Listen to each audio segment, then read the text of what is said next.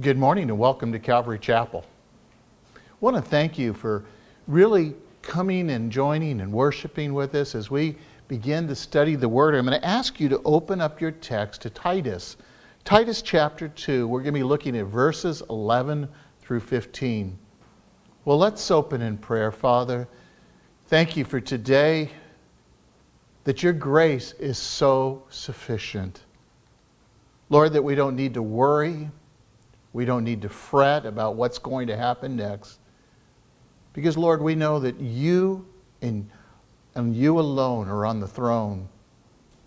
So, Lord, this morning, we place ourselves under, again, your wings, your wings of protection. We look to you to, to guide us, to teach us through your Holy Spirit. And all God's people said, Amen. If you've turned to Titus chapter 2, follow with me as we read verses 11 through 15. For the grace of God has appeared, bringing salvation to all men, instructing us to deny ungodliness and worldly desires and live sensibly, righteously, and godly in this present age, looking for the blessed hope, the appearing of the glory of our great God and Savior, Christ Jesus who gave himself to redeem us from every lawless deed and to purify for himself a people for his own possession, zealous for good deeds. These things speak and exhort and reprove with all authority. Let no one disregard you. Right there in verse 11 is where I pull the text from the grace of God. The grace of God is what you and I need for by grace you are saved through faith, not of yourselves, not of works, lest any man boast. We often overlook this passage, the richness of this passage, and we're going to see that the apostle really is giving instructions concerning the whole church, not just those who are the leaders.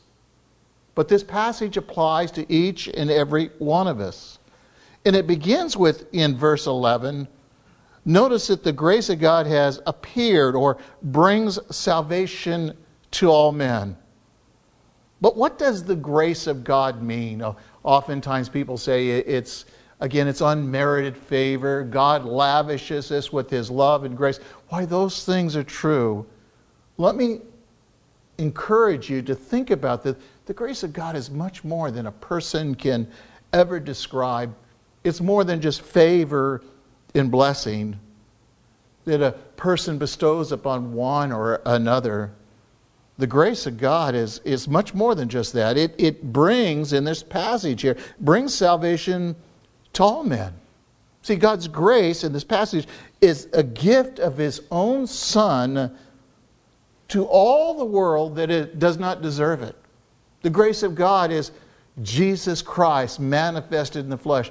For God so loved the world, he gave his only begotten Son, and whosoever believe in him shall not perish but have everlasting life. God has given his own Son. See, grace is the grace of God is Jesus Christ who has come in the flesh, and that grace is available to all men. It, it really gives us the very heart of God. God desires that all come to that saving knowledge of Him, none perish but all come to that saving knowledge of life. In fact, look with me in Acts chapter 4, verse 12. It says, There is salvation in no one else, for there's no other name under heaven that has been given among men by which we must be saved. Not Buddha, not, a, not the Pope, but only in the name of Jesus Christ.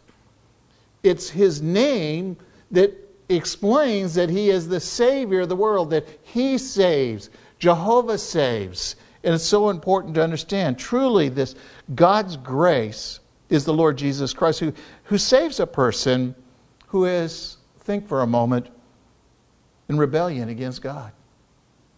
God died for us why we were in our worst. The salvation is, is made available to you, to, to me. It's to trust in Him. So, again, the grace of God saves the person who is in rebellion against God, who even curses God, who stands against God, who opposes God in every way, lives contrary to God. lives an ungodly life to the lonely, to the empty and the broken, those without strength, those who lack anything, any kind of need, was without purpose and meaning in this life. See, the grace of God is made available to every person in this world, no matter what their background, no matter how they're living. It's available, but the person has to choose to receive what God has for him. See, God's grace, the Lord Jesus Christ, reaches down to those who have rejected God. Isn't that amazing? Many people have cursed God, shook their hands at God, yelled at God, and yet God has given His only begotten Son for each and every person in this world. It doesn't matter whether they're doing their own thing, again, whether they ignore God, neglect God, paying a little attention to what God says. And the fact really is, in Romans 3:23 makes it clear for we've all sinned.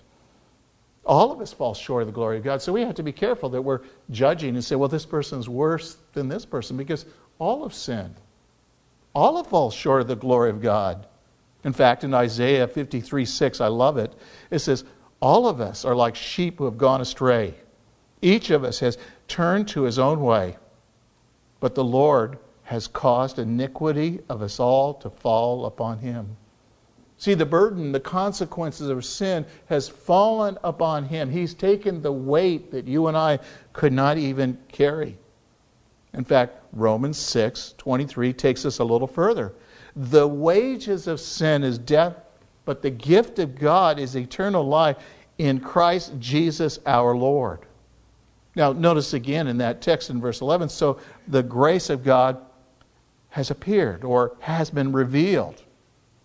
He is the grace of God. And that grace of God is virtually synonymous with the, the Son of God, Jesus Christ, God in the flesh. Now, that word appeared that you see in our text in verse 11 is where we get our word epiphany. Epiphany refers to an appearance or a manifestation. Now, it's important to understand in our text here today that, that Paul speaks about two distinct epiphanies.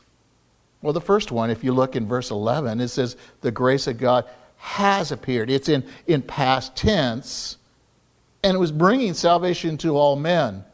Now jump down in your text. In Titus 2:13, we see he speaks about a future tense, looking forward to the blessed hope and the appearing of the glory of our great God and Savior.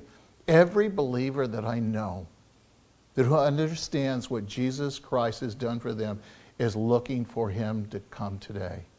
Wouldn't this be a great day to come? To be with him in a world that there is no sin and pain and sorrow?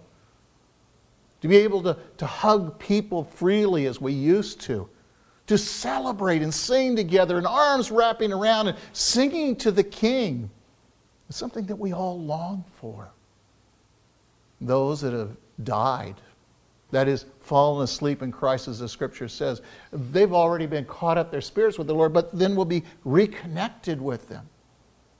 I long to be there, to be with my grandparents to see them in the presence of the Lord, to see the joy in their face. Well, again, as we look at our text, we see that these epiphanies, these manifestations of Christ, it's interesting, they frame this present time. We call this the, again, the dispensation of grace. There was a dispensation law that Israel was under, that dispensation of the law, yes. But the law has been taken away. It was a schoolmaster to bring us to Christ. We rest and trust in Christ. Our salvation is based upon what God has done and not what I got to do. Can I be good enough? Can I earn it? Can I buy it? No, you can't do any of those things. But God freely has given His own Son for you and for me. But in this dispensation of grace, the, the world is still a mess. The whole world grieves. In fact, I'd like to read from Romans 8, a lengthy verse it may seem, but follow the context. Paul writing again to the Romans, for I consider that the sufferings of this present time are not worthy to be compared with the glory that is to be revealed to us. For the anxious longing of creation waits eagerly for the revealing of, of the sons of God. For the creation was subjected to futility, not willing, but because of him who subjected it in hope that the creation itself is also will be set free from the slavery and the corruption into freedom of the glory of the children of God. And verse 22 goes on, for we know that the whole creation groans and suffers and pains of childbirth together until now. Some people liken that verse right there to, to the earthquakes. The creation is groaning, just as the scripture says. It was created perfect. But then, when sin entered the world, everything became corrupted in this world. And, and creation knows, and we don't understand it. This is not right. So it groans. And look at verse 23, and not only this, but our, also ourselves, having the first fruits of the Spirit, even ourselves groan within ourselves, waiting eagerly for the adoption of sons, the redemption of the body. For in hope that we have been saved by the hope that is seen, not hope. For who hopes for what is already sees? But if we hope for what we do not see, with perseverance we wait eagerly. See, the grace of God, one of the things it does, it, it causes you to yearn for God coming, to see Him face to face. Knowing that we're not going to be ashamed of His coming because we're seeking first the kingdom of God, His righteousness. We're seeking to be with Him. We're looking for what God has. So in this text, it, it, it gives us these two epiphanies, these two appearings. There's appearing first when he's come at that first coming. There's appearing when he comes that second time, when he comes again in, in judgment. And this, this whole period of time is, is they are like book ends that are framing this system. This period of time that we're looking at. Between these two epiphanies of Christ, Christ has come and he's, he's coming again. It's a unique time, it's a special time. And God's making His grace available to every person who will call upon His name. If you've never called upon His name, Today, the scripture says, today is the day of salvation because you don't know whether you have one more moment or not in this life. You don't know if this will be the, the last moment. That grace is available. A DJ that was in Los Angeles many years ago was describing a scene just like that. You don't know. If this is the last moment, you'll be here. He finishes his time at work. He gets in his car. He's driving down the freeway in LA. is an accident and he's killed. As a believer, to be absent the body is to be present with the Lord. In his presence is fullness of joy. We know that. But those people that had not made that decision the night before, when he's speaking over the, the radio, he's encouraging him to come to salvation, heard what had happened. Many of them came forward and made a decision for Christ. And that's my encouragement today. If you have not chosen to receive Jesus Christ, receive the grace that's available to you, sadly, it may be too late tomorrow. Today is the day of salvation. Well, the grace of God teaches us how to live. Notice with me again that the grace of God instructs us what we are to deny, things that we are to push away in life. It's there in verse 12, instructing us to deny ungodliness and worldly desires. Now, the, the word deny is to say no, to disown, to have nothing with. We have to make that choice. He's given us the grace. We can stand firmly if we choose to. The believer here is, in, in this sense, is, is taught to stand firm against those natural desires of the flesh in our heart that will cause you and me to lean toward ungodliness, ungodly thoughts, ungodly actions. To simply deny this ungodliness, as the scripture says. The evidence that a person really is doing this is there's a radically changed life. Now, let me ask you a question Has your life been radically changed? Now, some people don't seem to be so evil, so bad. In fact, they seem to be very good. But if they do not know Lord Jesus Christ as the Lord and Savior, And the scripture says it's very clear in our hearts that our hearts are wickedly deceitful above all things. Maybe it hasn't manifested on the outside at this point, but in our hearts are wicked. They're deceitful.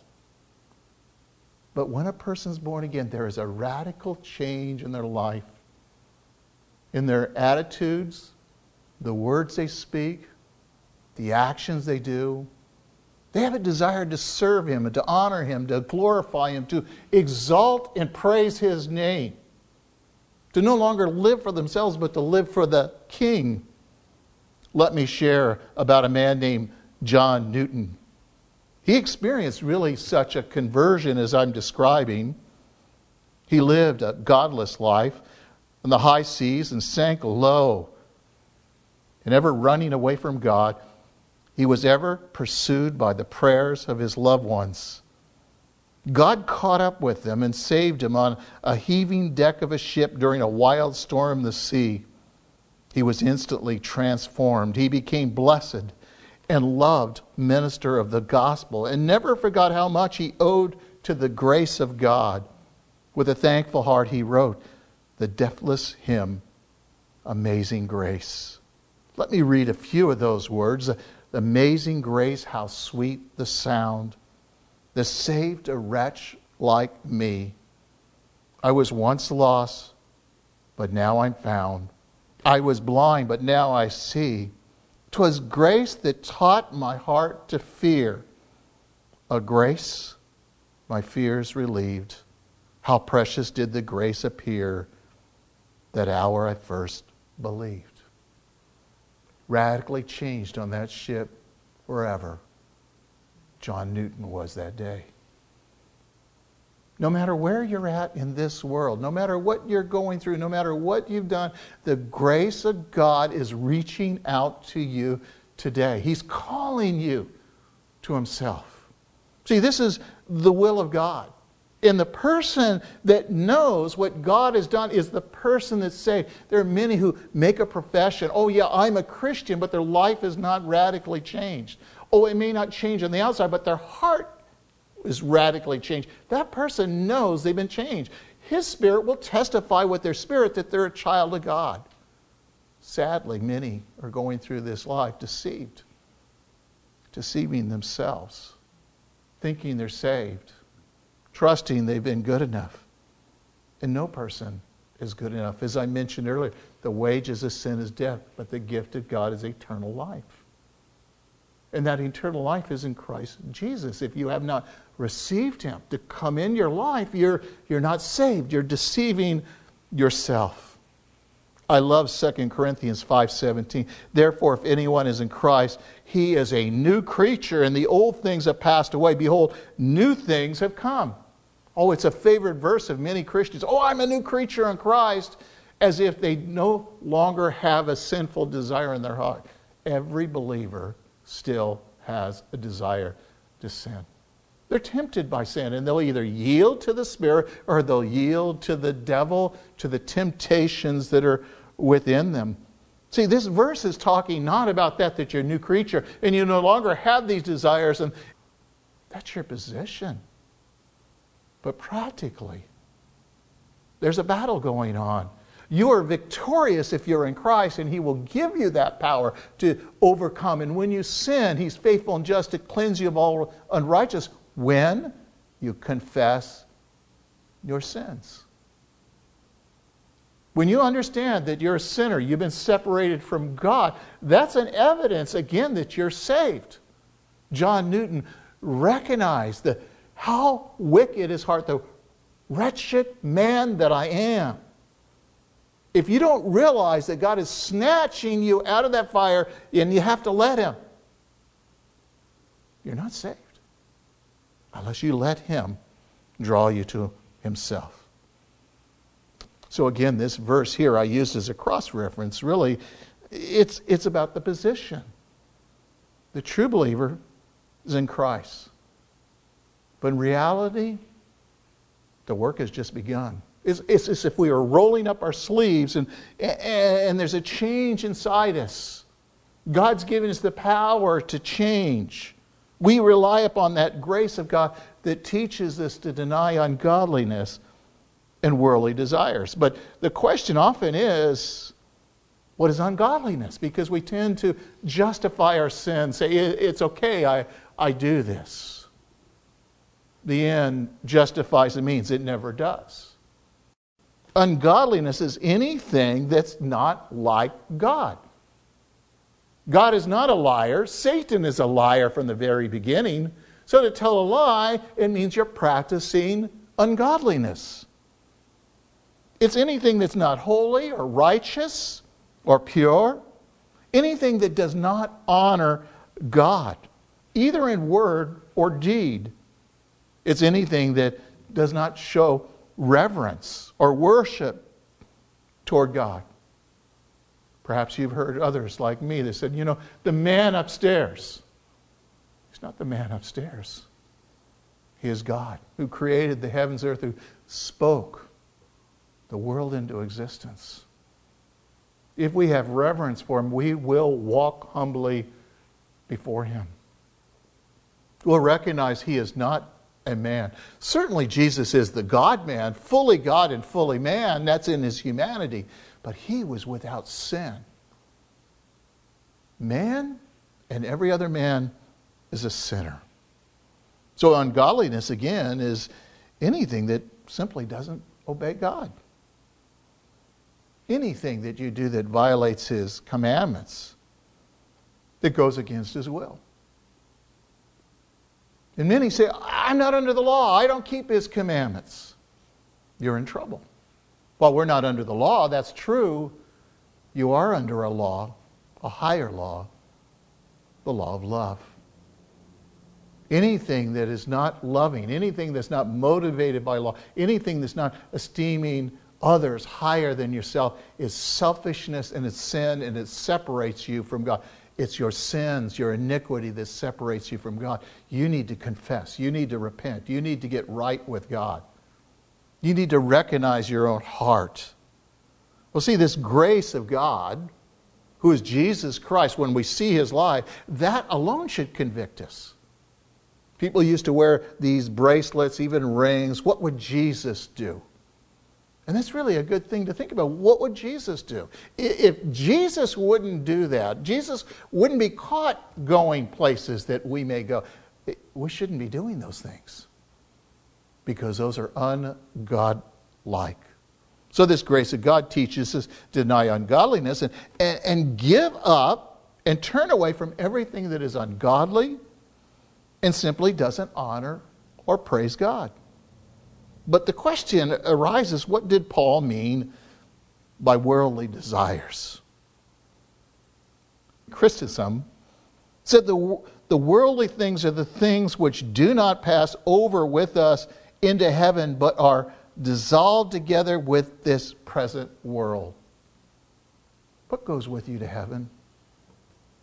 Your spirit. This body will not go with you, but your spirit. The things that you have done for the glory of God, those good deeds, there's a record of them. In heaven, those will go forward. So, again, these worldly desires do not fit in with heaven.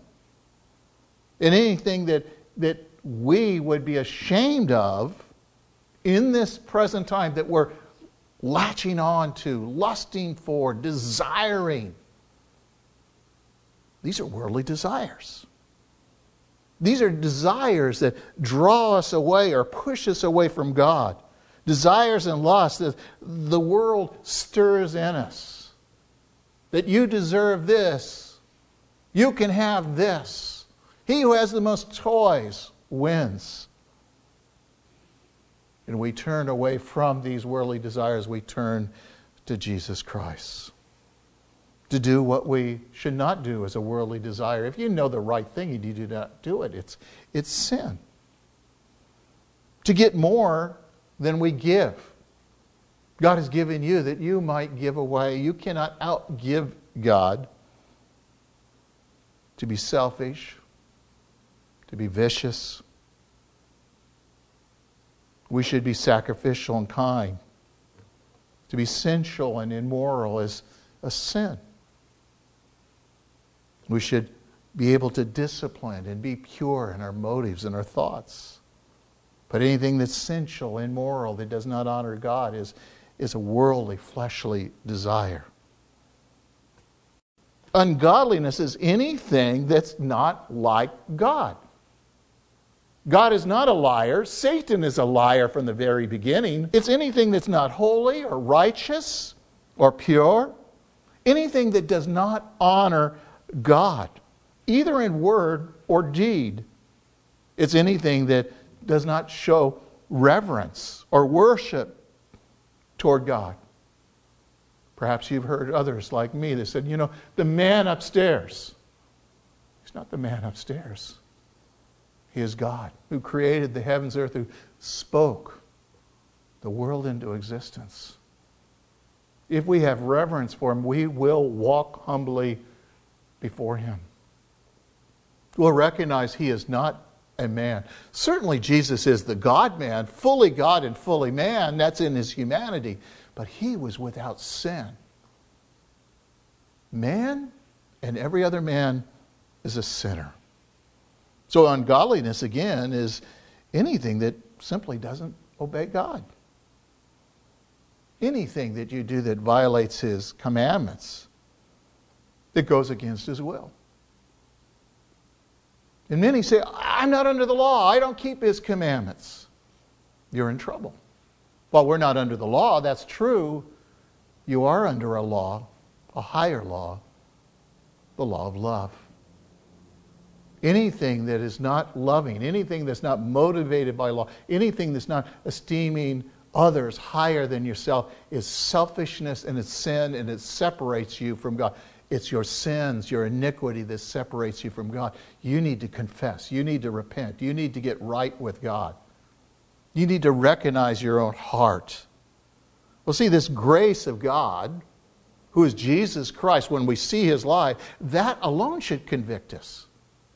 People used to wear these bracelets, even rings. What would Jesus do?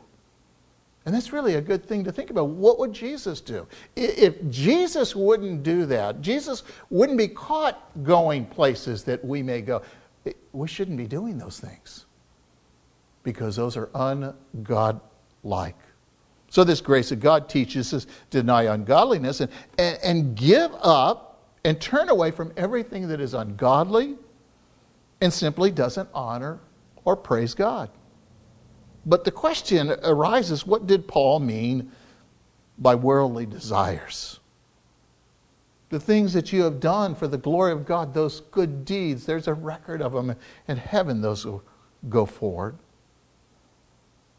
So, again, these worldly desires do not fit in with heaven. And anything that, that we would be ashamed of in this present time that we're latching on to, lusting for, desiring. These are worldly desires. These are desires that draw us away or push us away from God. Desires and lusts that the world stirs in us. That you deserve this. You can have this. He who has the most toys wins. Fruit of the Spirit, fruit being singular, the fruit of the Spirit is love. Those things I believe that follow describe what love looks like. This love is full of joy and peace and patience and kindness, goodness, faithfulness, gentleness. Oh, there's the word I want self control. Self control. He goes on, against such things there is no law. The person who's walking in the Spirit will exercise with all of these things self control. You won't take advantage of people. You won't manipulate people. You won't, you won't take things that are not yours. Well, let's look at the next word. That's righteously. It simply means doing what's right.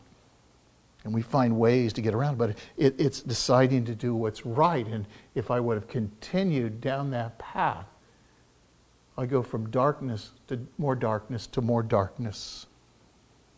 Well, doing what's right is treating others like what you would like to be treated. It speaks of a call to goodness of toward mankind. Just being kind and caring and loving toward others. Again, it's not being selfish by hoarding or by the world die. Starvation, disease, war, and evil and sin. Certainly, this word makes sense here, not being selfish by hoarding. I noticed a toilet paper in one place it went from $38 to, to $64 because the people are hoarding. We focus on today, one day at a time. We know that God will provide our needs. We put ourselves under the, the wings of the Almighty because He will provide and care for us. See, everyone has a responsibility to do what's right. That's everyone. No one is an exception. See, if they're well off physically, materially, they're to treat others with righteousness and goodness, the way they want to be treated. But if they're needy and poor and destitute hungry, diseased and lonely and bedridden and sinful, we're to do the right thing toward them and meet their needs. I remember being in the Philippines one time. We were staying with a family that really didn't have anything. They took all their money they provided this wonderful meal for six of us that just lavished us with, with their love and grace. They couldn't afford it, but they were giving of themselves. And when we left, we left uh, some money in an envelope for them because we wanted to extend that grace to them. Again, as I mentioned time and time again, true biblical Christianity is is giving ourselves away. It's just being a blessing. It's not about receiving just that blessing. We receive that grace, that's true. But now that you receive the grace of God, go out and be a blessing to others your neighbors, your workplace. Well, the word godly here we look at next means to be like God, to live as God would on this earth, to do what Jesus would do. To live in this awareness and, and consciousness that God's living in my heart. He knows my thoughts. And when thoughts pop in my mind or I, I want to do certain actions, that I can talk to him, be aware of him, that he's speaking to me and guiding me and instructing me. He's living within our very body of every believer. He's come into our lives that our bodies are the temple of God. He's living and moving and having one's being in God. Have you ever saw somebody in a, in a crowd, whether it's at a, a, marketplace or a concert, and you just look at this family, you look at a, a person, you see there's something different about them. And you find out later they were Christian. See, what the Holy Spirit does is if He had a highlighter, He highlights that person that you can see, and you see God in him, Christ in him. And the question always arises for me do people see Christ in me? Do they see that, that I love God and I love others? I don't think there could be any greater words than that when, when I'm buried and if they put me in the ground, they had a tombstone that said, and he loved God and he loved others the evidence that Christ Jesus is living in their hearts. Living like God says to live and obeying Him in all things. 2 Timothy 4, verses 3 and 4, it says, For a time will come when they, when they will not endure sound doctrine or teaching, is what that means but wanting to have their ears tickled, they will accumulate for themselves teachers in accordance to their own desires and will turn away their ears from the truth and will turn aside to myths. Sadly, I think this describes the world around us. There's many that, that used to say we're a, a Christian country, but there's no evidence of that attitude, that, that life in them as long as things are going good, they'll, they'll, they'll, praise him, they'll acknowledge him. But when it's not, they, they turn away. They want people to give them a message, a, a positive message that, that's encouraging. Oh, I feel good about myself. When you do the right thing, when you live as God, there's a peace in your heart that passeth all understanding. When you're going through a trial or time of testing and you latched on to God, you realize that your faith is real. There's a peace, there's a joy that floods your heart. Well, the grace of God teaches us something else. We see that in verse 13. The grace of God instructs us what to look for. Looking for the blessed hope and appearing of the glory of our great God and Savior, Christ Jesus. Now, I know if we were all gathered here together, and here, amen, we're looking for it. We're ready for Him, to, to be with Him. We're longing for Him. There's, there's excitement. Because we look at this world, there's evil and wickedness. It's getting worse, and the selfishness and the greed and the self centeredness.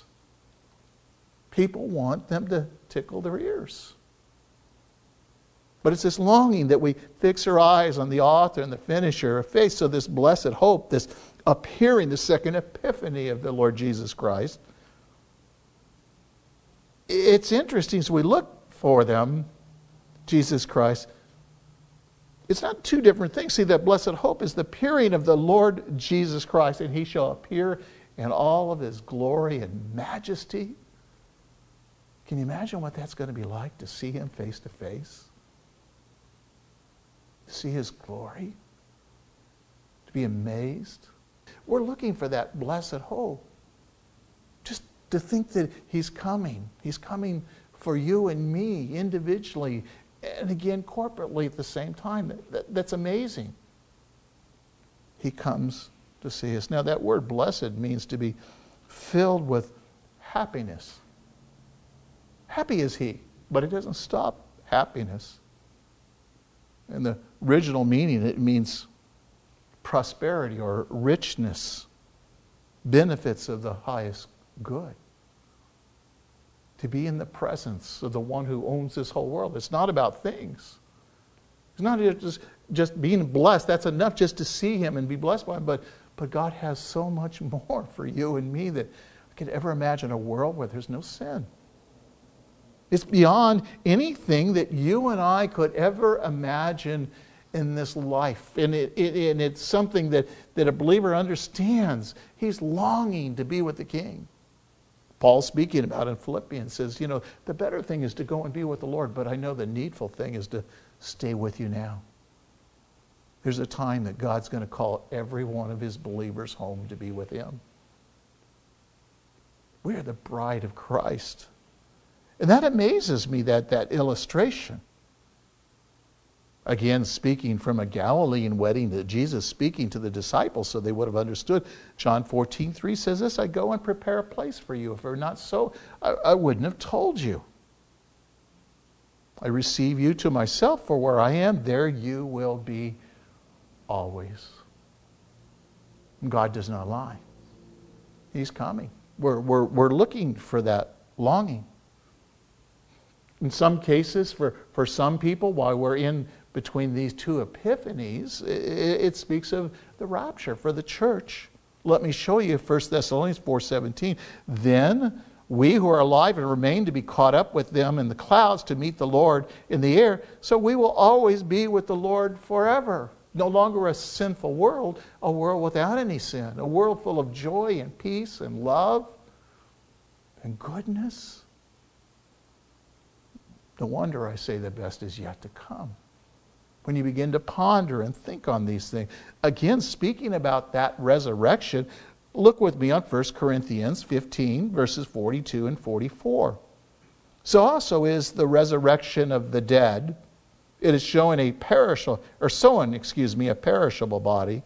It's raised an imperishable body. It is sown in dishonor. It's raised in glory. It's sown in weakness. It's raised in power. It's so in a natural body, but raised a spiritual body. If there's a natural body, there's also a spiritual body. He's talking about those who have been buried. One day you and I are going to be in that great day, that resurrection caught to be in a body fashion for eternity. In fact, in 1 Corinthians 15 53, moving a little forward, it says, For this perishable must put on the imperishable, this mortal must put on immortality. You can't enter into that next world. This has to be dissolved in a new body, fashioned for eternity. No pain, no suffering. You will be made whole and complete and without sin, praising the Lord. I love what Paul writes to the Philippians, Philippians 3, verse 20 and 21. He says, For our citizenship is in heaven, for which we also eagerly wait for the Savior, the Lord Jesus Christ, who will transform the body of our humble state into the conformity of the body of his glory by the exertion of power that he has even subject to all things. So again, this body is going to disappear. We're going to have a new body. We're going to, we're waiting for the, the Lord to come. Our, our citizenship's not here. We, we know our home is in heaven. That's what we're longing for. This is what he said fix your eyes upon the heavenly things. Fix your eyes upon the fact that Jesus Christ is coming for you and he's coming soon. But this is not really true for everyone. Sadly, because the choices that people make. Now, the return of Jesus Christ will mean a glorious remaking of the heavens and the earth. And the believer, well, they'll receive, again, a, a perfect world of love and joy and peace, etc. But again, for many, 2 Peter 3.10 explains what it will be like for them. But the day of the Lord will be like a thief in the night. That day of the Lord is time of Jacob's trouble. It's a time of judgment that's coming upon this world in which the heavens will pass away with a roar, the elements will be destroyed with the intense heat, the earth, its works will be burned up. Since all these things are to be destroyed in this way, what sort of people ought we be in holy conduct and godliness? Looking in verse 12, it says, For the hastening and the coming of the day of God, because that which the heavens will be destroyed by burning. The elements will melt with the intense heat. But according to his promise, we're looking for a new heaven, a new earth in which righteousness dwells. It's interesting. I, I think for a moment the Jehovah Witnesses in, in Revelation 7, it talks about 144,000. It lists 12,000 from this tribe, and it lists all the 12 tribes. 144,000, they'll go out and evangelize the world. And they are going to inherit the earth, is what the Jehovah Witnesses. They're the 144,000. They're going to inherit the earth. This corrupt, diseased world, they can have it. What does this world offer? What does this world have for us? Nothing. But it's a, a new heaven, a new earth without sinful desires and, and a corrupted world, a corrupted society everything that God had for Adam and Eve, but they chose not to walk with God, but in rebellion. And God loved them so much, He made provision for them. God has also made provision for you and me, and it's through the person of Jesus Christ who's coming again. That's why we, we look for this, for the Lord to come. We long for Him to come. We long for this world. Notice with me in verse 14, we notice that the grace of God uh, is seen in the, in the death of Christ. It says, Who gave himself for us to redeem us from every lawless deed. Now, that word redeem doesn't mean as much for people today. It meant to purchase again freedom, either from slavery, from pirates, or kidnappers. It was well understood in the Old Testament. In fact, if you think back in, in the book of Genesis, Joseph was thrown in a pit and they sold his brothers. He became a slave. Here, Jesus Christ died for you and me to pay the price you and I couldn't pay. He wanted to set us free. It was common metaphor in Paul's day that Jesus Christ gave himself to redeem us from all wickedness and evil. He puts these new desires in our heart. We truly do put off ungodliness and unrighteousness. We want to be God-like in every way. He sets us free from the, the bondage of sin. We've been given this liberty. And I think, again, sometimes people misunderstand what the scripture is teaching this liberty. People say, well, I can do this and I can do that, and I have this freedom. Certainly you can. But I believe the liberty when you're set free is no longer to sin, no longer to do things that would tempt somebody else, stumble somebody else. We have the choice now to sin or not sin. When the world is doing what comes natural, the church is sometimes angry at the world. Well, they're just doing what's natural. That's what you and I did before we became a believer. But when you become a believer, your eyes are opened up.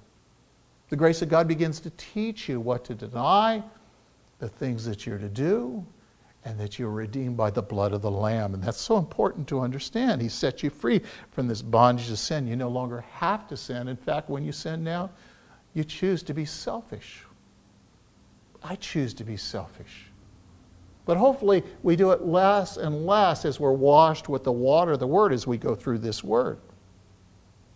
Our great God and Savior has broken every chain of sin and death that you can have life and have abundant life in this world right now. No matter what the world is going through, you can have peace. His perfect love cast out all fear. We have this confidence that He's coming for us soon. We have our eyes fixed upon the author, the finisher of our faith. Again, as I mentioned earlier, the wages of sin is death. This is where this world is heading without Christ Jesus.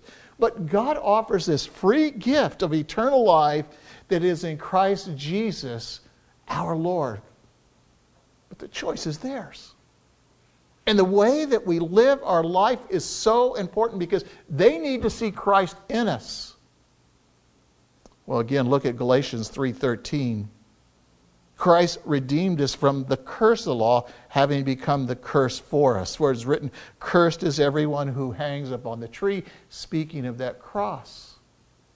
He bore the curse for every person in this world, no matter where they're at, no matter what generation, if they'd only receive the grace of God. And again, if you have not made that choice today to receive the grace of God, now is the time of salvation. It simply means that you acknowledge Him as Lord and Savior. Now, Romans 5 8 says this But God's demonstrated His own love toward us in that while we were yet sinners, Christ died for us were to simply tell people what Jesus Christ has done for us as well as for them if they choose to receive it. Acts 5:20 says, "Go and stand and speak to the people in the temple in the whole message of this life." Now again, they were to go and speak in the temple. Speak where the people go where the people are and speak. Look for those opportunities. If someone's talking about a rainbow, how beautiful. Do you know that rainbow is mentioned in the Bible and you talk about the grace of God? Well, the next thing we're called to do is to, to exhort people in the, the grace of God. It means, again, as I mentioned, uh, is to, again, encourage people. Imagine every one of us today need encouragement in some way. It used to be sometimes we could wrap arms around, and we will again. Very soon again. But people are lonely. People are separated. They're empty. They seem to be without purpose and discouraged and distressed and without hope, and some have no jobs. But the reality is that God's still on the throne. God will keep us until that day. He, he will provide in ways that you and I could never ever imagine. He'll teach us to be wiser stewards of what we have. I know that God is using this in a way that, again, never been used before, where the gospel is literally going to all points on the earth through social media. People are hearing the gospel like never before. Now, speaking about Christ again coming, it says, in the fullness of time, God sent forth his Son, born of a woman. I'm not going to teach that passage, but the idea is in the fullness of time, God sent forth his son. It meant the, the world is ready. And the world today is ready to hear about Jesus Christ. So many are ready like never before. To have your family that's unsaved tune in, listen to privacy of their home where they don't feel they're being preached at. They can turn it off if they need to. But knowing that God can reach down and save them. I think of Raul Ries and the horrible life that he lived. He was a killer in the military, sent on any mission. He wasn't afraid to die. And one day he was going to kill his wife, pacing back and forth, waiting for her to come home. And, and the TV was on, and he heard Chuck Smith. Heard Chuck Smith just teaching the Word of God, and he broke down in tears and received the Lord Jesus Christ, and his whole life was radically changed. No matter where you're at, God can radically change your life if you only give your life to Him. If you sincerely confess your sins and ask Him to come into your life, He will come in your life and He will change you. He will clean up the inside of your life. Look with me again, 1 Timothy 4.13. Until I come, give attention to the, the public reading of Scripture to exhortation, to teaching. Understand that the Word of God needs to be read. That's why we read it. That's why I repeat it so many times. The power is not in me, the power is in the Word of God, and God's Word does not come back void. Sometimes it's sowing seeds, sometimes it's watering and washing, preparing you, and then at some point you make a decision to believe in Jesus Christ. But do not harden your heart today. 2 Timothy 4 2. Preach the word, be ready in season, out of season, reprove, rebuke, exhort with great patience and instruction. This was given to Timothy, but I believe it's true and applies to every one of us. Whether it be family or friends, put in a place. You're sitting next to somebody in, in a, a booth at a restaurant, as I did in the past, and while we can't do it today, we will soon again. Seize those opportunities that God gives you. It may be with your neighbor out in your front yard, and they're in their front yard, you're talking back and forth across the yard. Seize the opportunity. Say, Lord, open their hearts that they might hear the truth of who you are. Now, Hebrews 10 25, it says, Not forsaking our own assembling together as a habit of some have doing, but encouraging one another, and all the more as we see the day drawing near. There's no question the day is drawing near and closer. It's true that we can't meet as we normally did, but that time is coming again. But you can meet. You should be taking a person that you're close to and calling them daily and praying for them, letting them talk whatever they need to talk, and then end it with a prayer. Encouraging one another reminding him that, that he's still on the throne. That we don't need to worry, we don't need to fret. We're to know the Word and be able to let the Holy Spirit speak through us. See, there's no excuse for men rejecting the, the grace of God in their sin. God has given everyone a moral com- compass in their heart. They know what's right and what's wrong. We simply sometimes have to say, not nastily, but, but kindly, lovingly, you know, that's sin. I was blind, but now I see. And I pray that you will come to that same saving knowledge. God has done so much for us in, in, in Christ Jesus, his Son. We have so much to tell. But I don't know how to share the gospel. Tell them what God has done in your life and what he's still doing. A man's a fool to reject eternal life. The glorious redemption, the hope which is in Christ Jesus. Psalm says twice in the Psalm says, he's a fool. A man is a fool who says there's no God. They can say it all day long, but it doesn't change the fact that He is God. He spoke all things into existence, and He's coming again. Men at times need to be rebuked, encouraged, But remember, it's the Holy Spirit that will do the work in your life. Let's pray together. Father, thank you for loving us. Thank you for your patience and long suffering. Lord, we know that you are coming again. And we're so thankful that you hadn't come, that we could receive you before you come. And we pray for our friends, our family, those that we love and we care about, we, about those that we don't even know. Lord, we want, when we're in heaven, to be praising you with people that seem to be so far away from you. But Lord, they've come to know you.